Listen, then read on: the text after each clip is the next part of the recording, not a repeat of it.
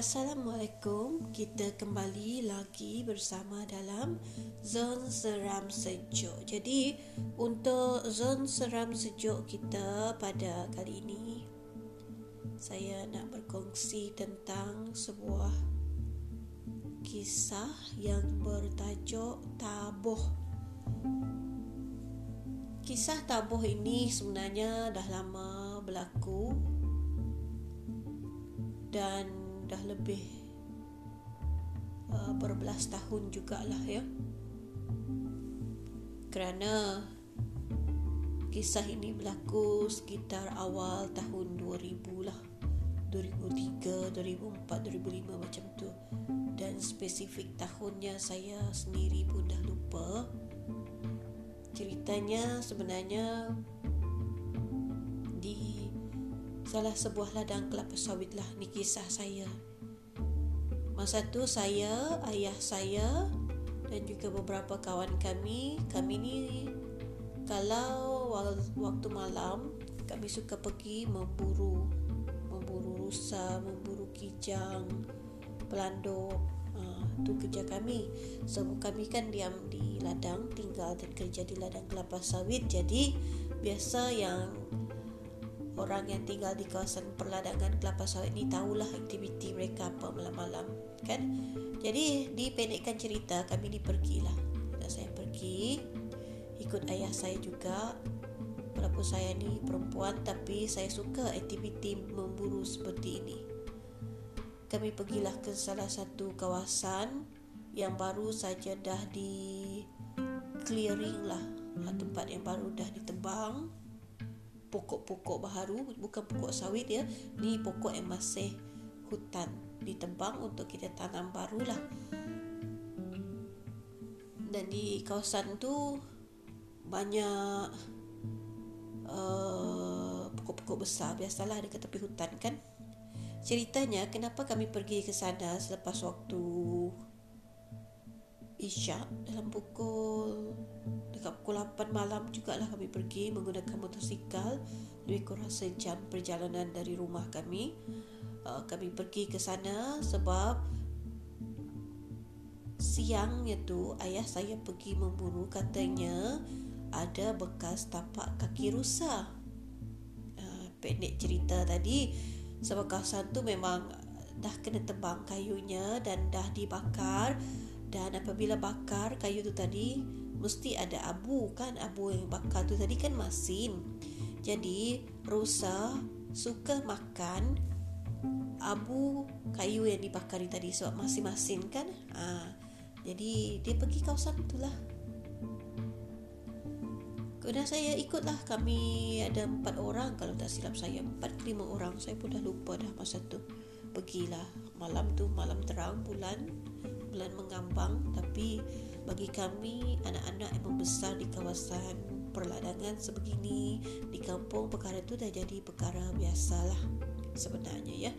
Dan bukan kata kita tak takut lah sebab itu memang dah kejadian alam dah macam tu kita nak buat macam mana? Lagi seronok adalah ha, sebab saya memang dari kecil selalu ikut ayah memburu jadi perkara-perkara macam ni bagi saya macam satu perkara biasalah. Ha, tak fikir macam-macam. Lepas tu bila kami pergi ayah tak nak bawa saya.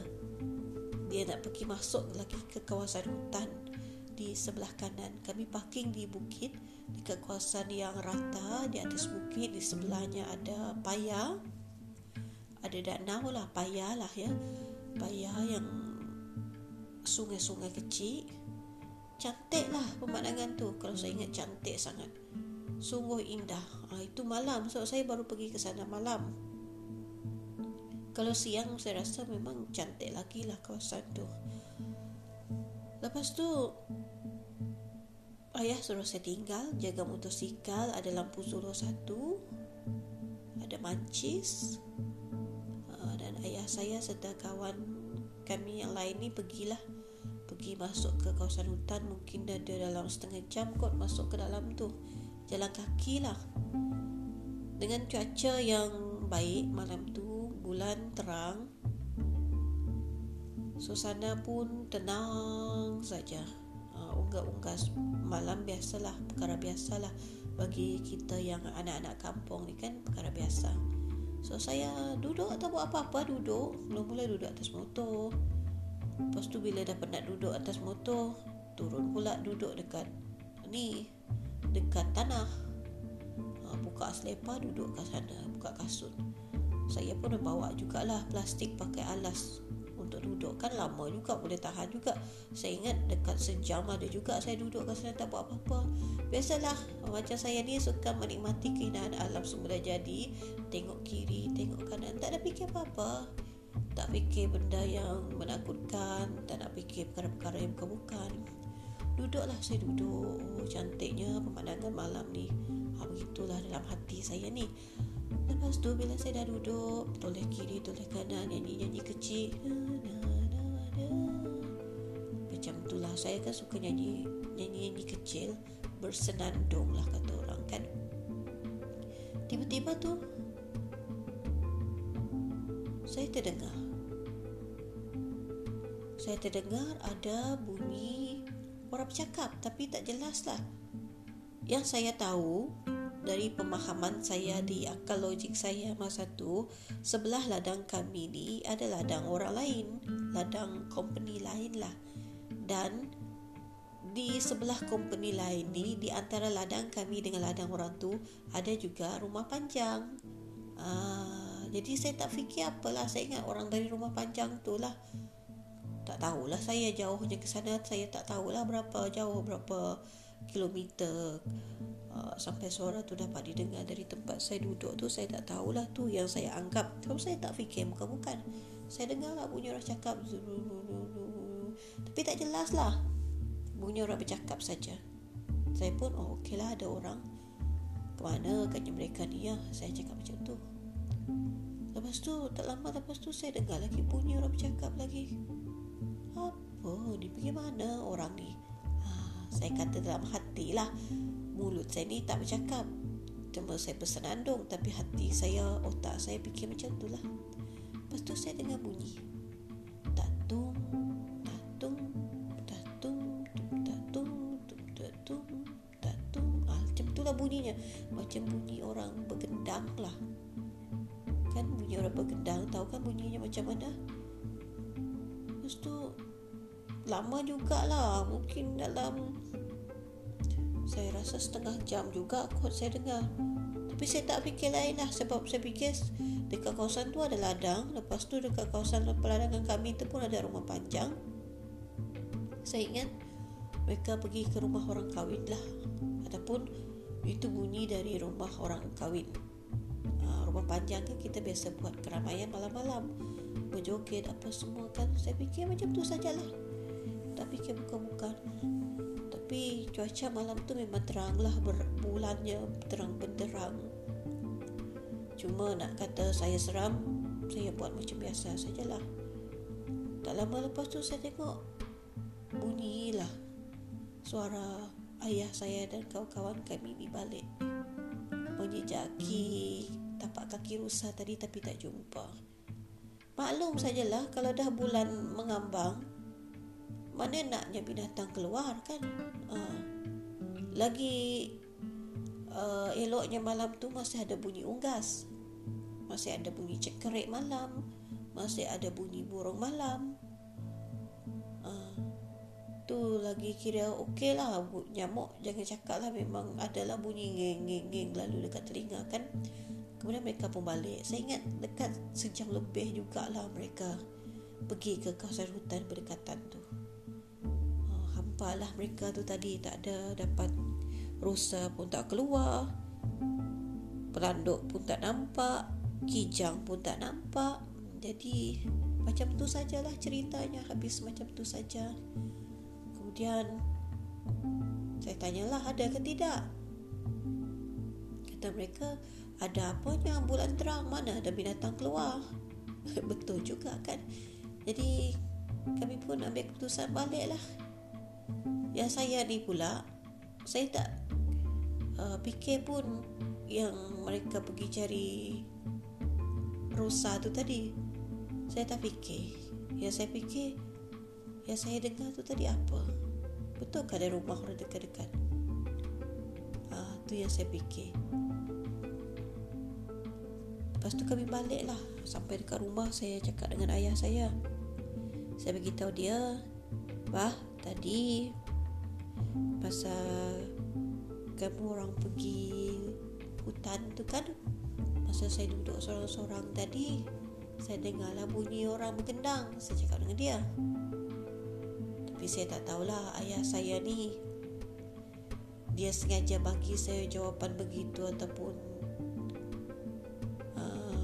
dia tak tahu sama seperti saya pun saya tak tahu dia jawab lah oh ada rumah panjang lah tak jauh dari ladang kita ni. Ha, dia cakap macam tu lah. Oh saya cakap mungkin lah mungkin orang kahwin. Okey lah tak apalah. Macam tu sajalah kisah tabuh yang saya nak kongsikan untuk kali ini ha, sebenarnya kalau diikutkan sekarang ni lah sekarang masa saya ceritakan cerita ni dan saya bila tengok balik peta peta kawasan tu lah so sekarang pun saya dah tak bekerja dekat ladang tempat saya yang saya ceritakan ni tadi. Kami semua memang tak ada kerja dekat sana lagi lah. Cuma tinggal seorang dua saja kawan yang masih ada kerja dekat ladang tu. Sebenarnya di sebelah ladang kami ni cuma berjiran dengan ladang yang di sebelah tu saja company sebelah tu. Tapi tak dapat lalu. Kalau kami dari ladang tempat saya ni tadi nak pergi ke ladang sebelah kita tak boleh merentas macam tu saja. Kita kena ikut laluan jalan utama. Sebab telah pun dibuat satu parit besar yang dijadikan sempadan supaya orang dari sebelah sana tak boleh masuk ke sini uh, orang dari ladang kami ni tak boleh masuk ke sebelah sana. Itu untuk mengelakkan daripada berlaku kes kecurian kelapa sawit lah uh, macam itulah kes macam kita nak menceroboh kawasan orang uh, macam tu. Dan kalau rumah panjang tu memang ada. Memang ada rumah panjang tapi tapi jauh sangat-sangat. Jauh. Mustahil lah kita dapat dengar orang kahwin apa semua kan. Dan dipendekkan cerita itulah kisah tabuh yang saya nak kongsikan yang dah berbelas tahun saya simpan saya cuba type tapi tak dapat. Dan ini entah kali yang keberapa saya rakam akhirnya saya dapat buat. Dan Alhamdulillah diberikan kesempatan untuk berkongsi kisah tabuh ini. Dan ini sebenarnya bukan satu saja kisah untuk zon seram sejuk kerana banyak lagi kisah lain yang akan saya kongsikan secara spontan sebegini. Dan anda cuma dapat ikutinya di podcast Lentera Kalbushas dan juga di YouTube channel Lentera Kalbushas. Jadi kalau anda nak dengar juga anda boleh pergi ke blog